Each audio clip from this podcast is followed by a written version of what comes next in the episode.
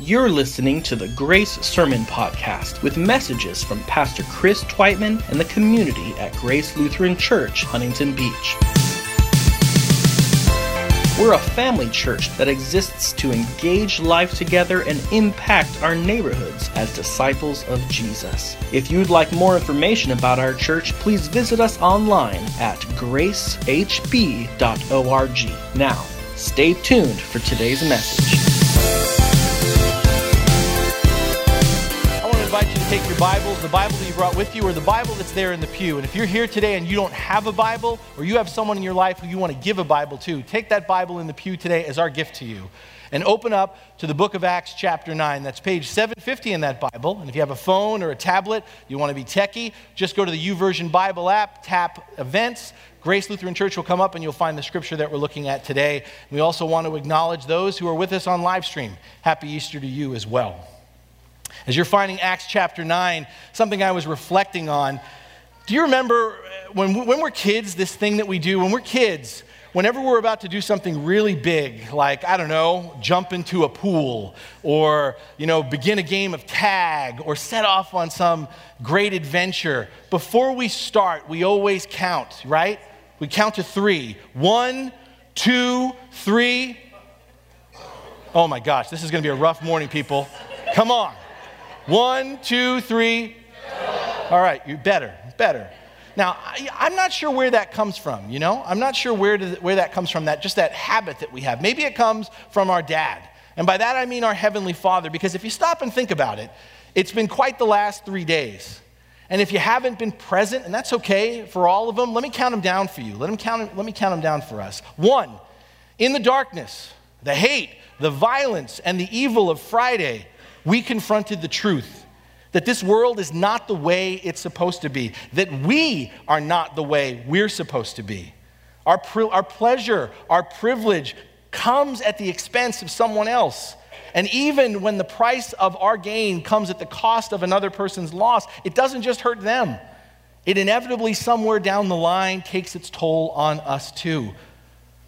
But we deny this truth. And our denial of this truth, all of our baggage that we nail Jesus to the cross with, those pretty little lies that we tell ourselves, the fault we always seem to find with everybody else, but not us, reveal just how far we'll go to hide from this truth, how far gone we are. And all of that is what the Bible calls sin. And sin is not what God wanted for us. Sin is not what God created us for. And that's why the truth of Friday, what makes it good, is God in Christ willingly took all that blame, that guilt, that shame upon himself, lovingly forgiving us every step of the way to set us free from all of it. Two, Jesus loved us to death. And yesterday, the day after Friday, we sat in the consequence of that that we just killed our last best hope as our long awaited Messiah became like everyone else does a cold, lifeless body covered with linen and buried in a tomb, and we were left with the worst ending imaginable. A love that may rival the reach of evil, but cannot break its deadly grasp. Forgiveness that may be music to our ears, but ultimately that gets muted by sin's ultimate power which is death. And if this is where the story ends, it's a disappointing and unfulfilling finish. But of course, we're here this morning because we believe, we know what those who were first there didn't. This story is just getting started. One, two, three. God is not dead. Jesus conquered death to offer us a life better than ever a life that changes everything. Today, we're talking about the resurrection, the resurrection of Jesus Christ. And here's the thing back when it first happened, the announcement Jesus is alive, Christ is risen from the grave, was difficult for many people to honestly and fully accept. And it still is. So, we're going to look today at a resurrection story, a resurrection story that happens after the resurrection story that brings us here today. Today, as a way of considering where we stand in light of the gospel, this good news, we're going to reflect on the varying postures of two people who encountered the risen Christ. One from a place of disbelief, and the other from a place of not really getting it. So if you have those Bibles open, hear and follow along as I read from Acts chapter 9. Meanwhile, Saul was still breathing out murderous threats against the Lord's disciples. He went to the high priest and asked him for letters to the synagogues in Damascus, so that if he found any there who belonged to the way, whether men or women, he might take them as prisoners to Jerusalem. As he neared Damascus on his journey, suddenly a light from heaven flashed around him. He fell to the ground and heard a voice say, Saul, Saul, why do you persecute me? Who are you, Lord? Saul asked. I am Jesus, whom you are persecuting, he replied. Now get up and go into the city, and you will be told what you must do. The men traveling with Saul stood there speechless.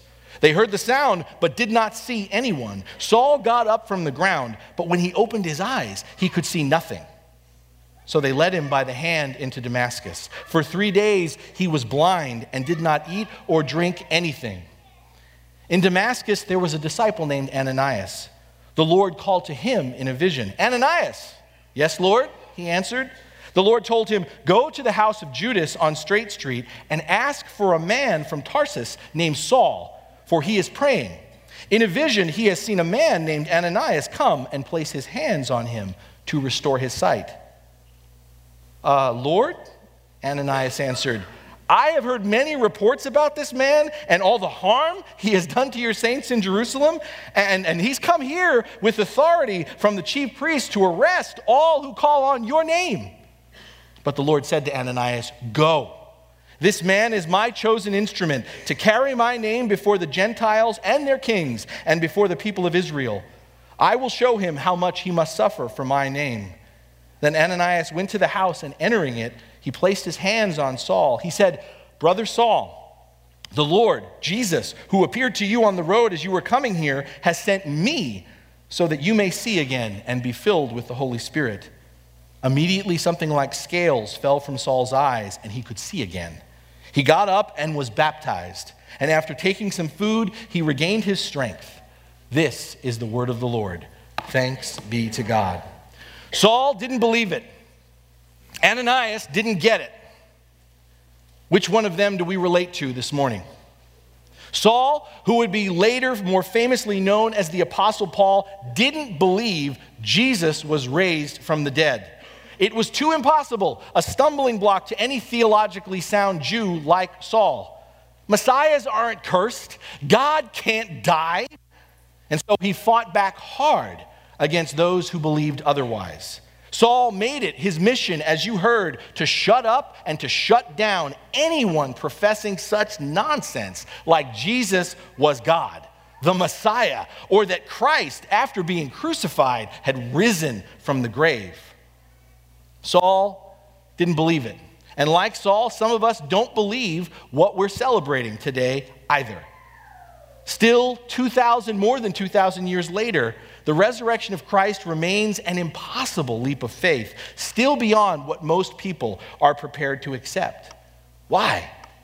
Why don't we believe it?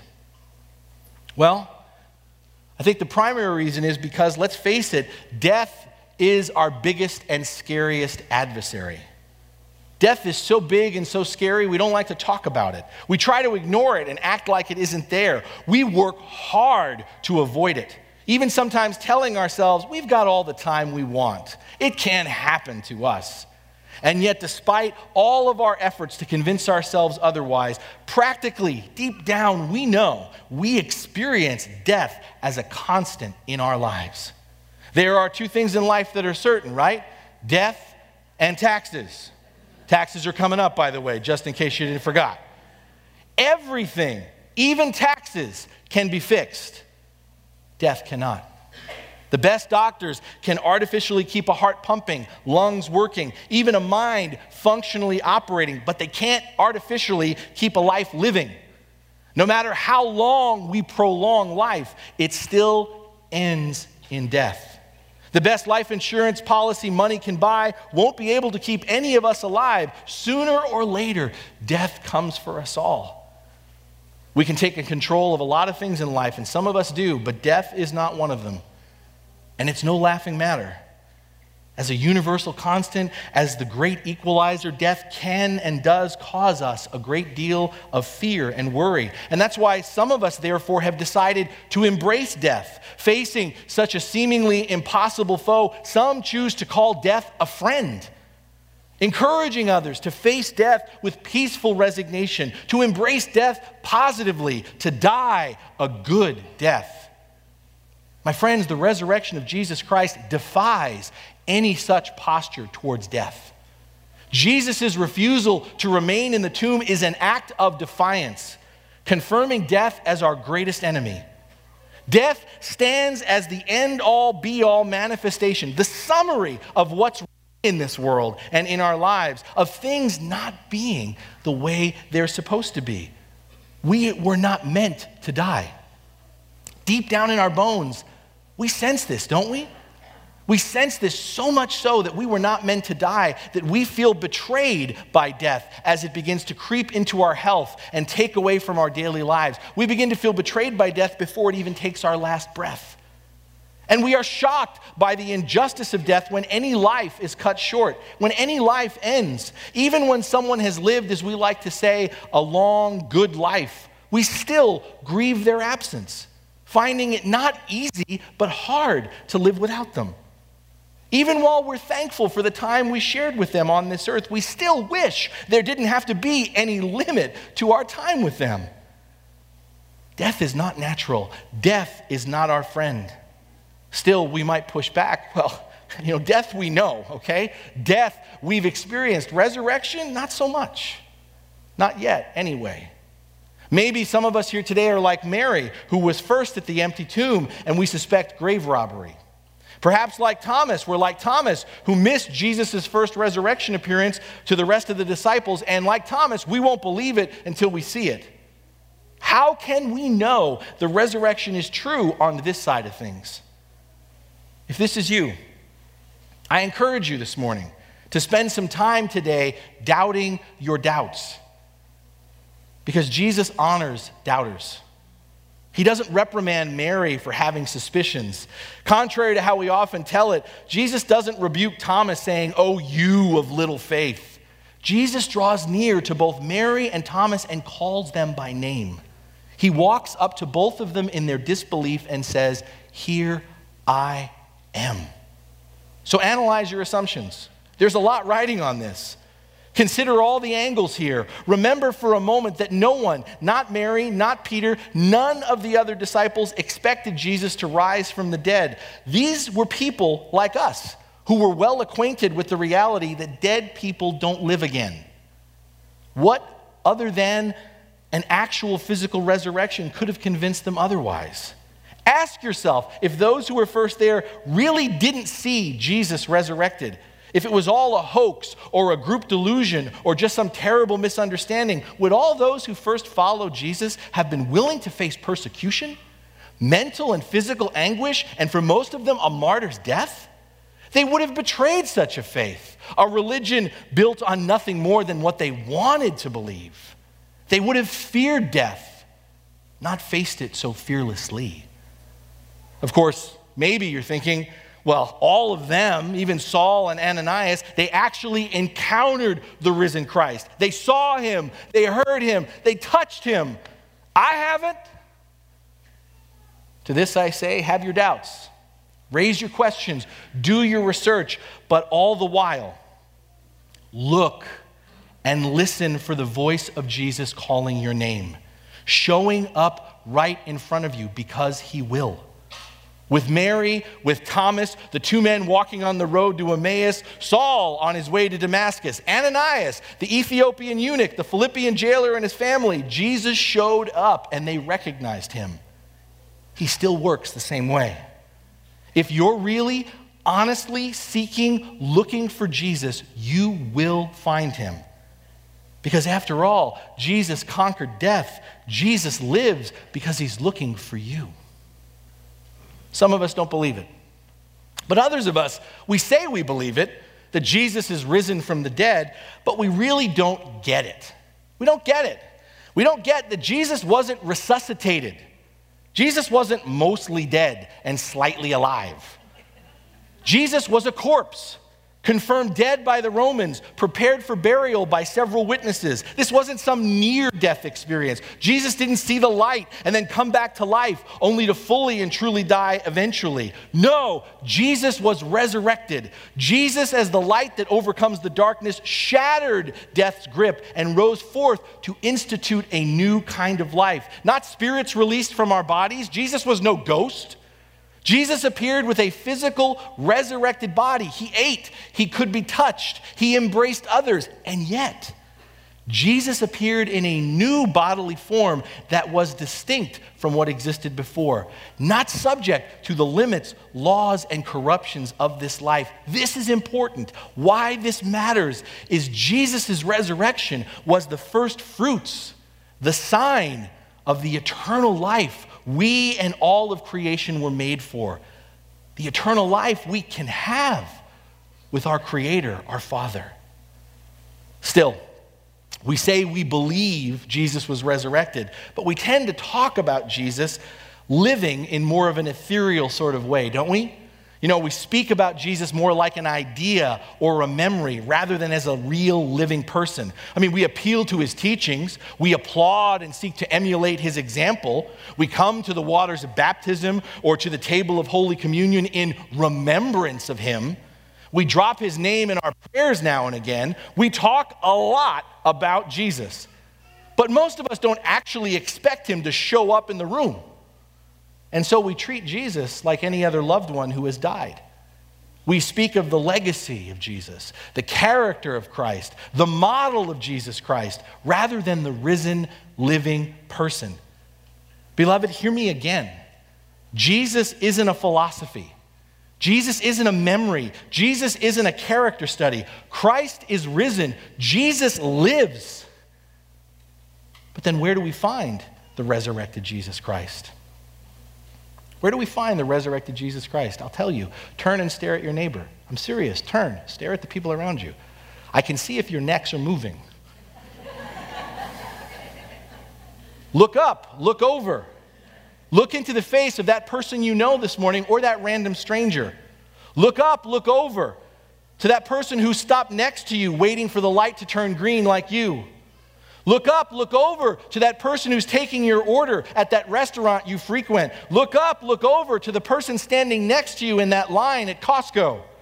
Look up, look over to that person who passes by you walking their dog in your neighborhood. Look up, look over to that person who's sharing the row with you on that next flight you take. Look up, look over, look closely, and you will see the person of the risen Christ because that's where he is. Don't believe me? Read the story. As the risen Christ, Jesus came incognito to the first disciples, and so he often comes into our lives, very often as a stranger. The living Jesus comes at unexpected times and unforeseen ways. Frequently, he meets us when we're not looking for him at all. When we're not all put together like today, when we haven't just been praying like we have, when our mind isn't on Him as it is right now, when our heart belongs to something else. Don't believe me? Ask Ananias. He was just going about his business, right? Otherwise, occupied with the stuff of our everyday existence when Jesus came knocking on the door of his life. Ananias didn't really get it as Jesus told him to go help the murderous Saul, someone whose reputation for tormenting other Christians preceded him. Understand, my friends, the risen Christ comes to us. It's not we who can summon him. Jesus calls and we follow. And often he approaches us in the ordinary, everyday, and not particularly religious moments of our lives. Mary was getting ready for burial duties when Jesus showed up. The two Emmaus bound disciples were just walking along the road trying to get home when Jesus appeared in front of them. Peter and his fellow fishermen had gone back to work when Jesus appeared. We encounter the living Christ the living Jesus already present, already working in the spaces where we live. In the spaces where there is pain, where there is fear, where there is doubt, where there is pride, where there is injustice in our lives. And we'll recognize the risen Christ when we humbly wait for him. When we open space in our lives, when we enter into those moments right in front of us, when we receive Him as He is, wherever He is, by embracing and loving and serving our neighbor as ourselves. There is not always a voice to be heard. There is not always a vision to be seen, but there is always another hand to hold.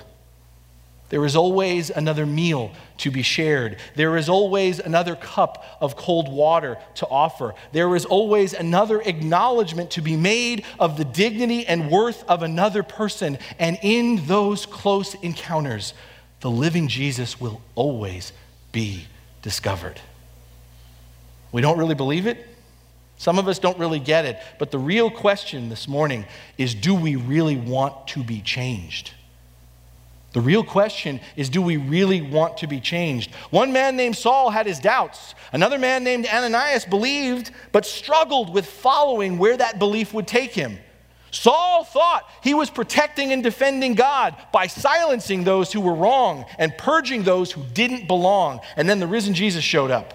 The resurrected Christ knew, let Saul know that God doesn't need protecting or defending. God needs to be reflected and represented rightly, not by persecuting others, but through loving them, not by stoning people to death, but by bringing them back to life. And then Saul, who we know as the Apostle Paul, was profoundly changed, and he became perhaps the greatest follower of Christ ever. Ananias thought he got it, right? He was keeping his nose out of trouble by staying away from any risk or controversy. And then the risen Christ came calling came calling to let Ananias, um, hey, Ananias, I meant what I said. The resurrected Christ informed Ananias that he was indeed going to change hearts and minds. He was, in fact, going to transform lives. He was going to turn perceived enemies into friends of God. And he, Jesus, was going to do such things through ordinary, everyday people like him, like Ananias. Did you catch this when I was reading the story? Do you notice after encountering Jesus, both of these men were called to rise and go? Rise and go. To rise is to leave behind your old life as you trade it for Jesus' life. In this moment, both Saul and Ananias' lives began to be transformed from who they were to who they were meant to become through Christ. In other words, in this moment, they were resurrected. Where do you need to be resurrected today? Where do you need to be resurrected? Because if you haven't caught this yet, here's the thing Easter isn't only about celebrating Jesus' resurrection. Easter is about recognizing and embracing the opportunity for ours. Jesus will meet you on the road, whatever road you're on, even if you're going the wrong way, just ask Saul. Jesus will find you and call you in the comforts and confines of your own home, even as you may think you already get it, even as you think you've got him, even as you think you understand what he has in store for your life. Just ask Ananias. Where do you need to be resurrected? Because the risen Christ can meet you wherever you are. The question is are we willing to be changed? To be transformed. Too many of us stop at the cross. We want to be loved? Oh, yeah. We want to be forgiven? Absolutely. We want to be saved by God in Christ on the cross? Who doesn't? But we're not sure we want to be changed. That we're willing to go through the tomb, to die to ourselves and be transformed. And my friends, I'm here to tell you don't kid yourselves. Don't miss what's, what's right in front of you. Jesus didn't just come to tell us that God loves us, which he does. Jesus didn't just embrace the cross so that we could know we're forgiven, which we are. Jesus didn't just put death in its grave so that you and I would go on living and working for the weekend, clutching, grasping, and gasping to make our way in the world, breathing a little easier because our heavenly reservation has been taken care of. Rest assured that death part, when it comes, will only last for a moment and then it's on to glory. No. God came down in Christ, offered his life for us, for you, conquered death for everyone, and established a new life for all so that we could. So that we would start living that new life, sharing that abundant, full, everlasting, ever loving life today. Today. Ask yourself, what if? I'm serious. What if Jesus lives? What if his life, this resurrected life, is really yours to have? What if the Lord's strength could be found in your weakness? What if you're not limited by where you've been or what you've gone through before? What if, by God's grace, you could truly rise beyond your failures? What if you didn't have to remain living in your past, haunted by it, bemoaning that your best days are behind you? What if, through the power of the Holy Spirit, you had another life to live today? A fuller, more abundant state of being, one of joy, of peace and wholeness, untouchable by pain, suffering, or even death. Beloved, the headline of the gospel, what makes it news and makes it good is this Jesus conquers death demonstrating once and for all his long his love is strong enough to change lives and to save the world this isn't fake news the resurrection of Jesus proves once and for all that Jesus alone has the power and authority to forgive sins, to eternally suspend the sentence of death that hangs over us, and to set everything right in all creation. So we got to stop. We got to stop facing each day like we're preparing for a funeral, waiting for the other shoe to drop, afraid of what's around the corner, anticipating the worst, and therefore existing in a mood of perpetual anxiety and despair. We got to rise up. Because living the resurrected life is staring death and darkness down with confidence because we know Jesus Christ has risen, risen indeed. This isn't some April Fool's joke. It's the cornerstone of our message, the baseline of our salvation song, the seedbed of the dawns of a new heavens and a new earth. The resurrection of Jesus Christ breaks the circle, the circle of life wide open through an empty tomb in a garden. And the gospel suddenly becomes even bigger than we imagined. Not just life after death, but life beyond death. The time is now to rise up and to conceive a new, fresh horizon where all of our dreams of a different life, a better world, can be realized with boundless hope and endless expectation in Jesus. Thanks to the risen Christ, the ending is always the beginning for us, the beginning of the next chapter, a new chapter of life that just keeps on being written. One, two, three, go. As the risen Christ is among us, let us, as the body of Christ, continue to rise in our neighborhoods, in our communities, in courageous faith and witness. Rise with the truth spoken, made flesh in love. Rise with the love of Jesus that loves us to death, that makes us more than conquerors, that loves us through death and beyond. Let us rise to our life everlasting. Christ is risen. He is risen indeed. Let us truly believe it. Let us finally get it and let's start actually living it today because if Jesus lives and we follow him, so will we. Amen.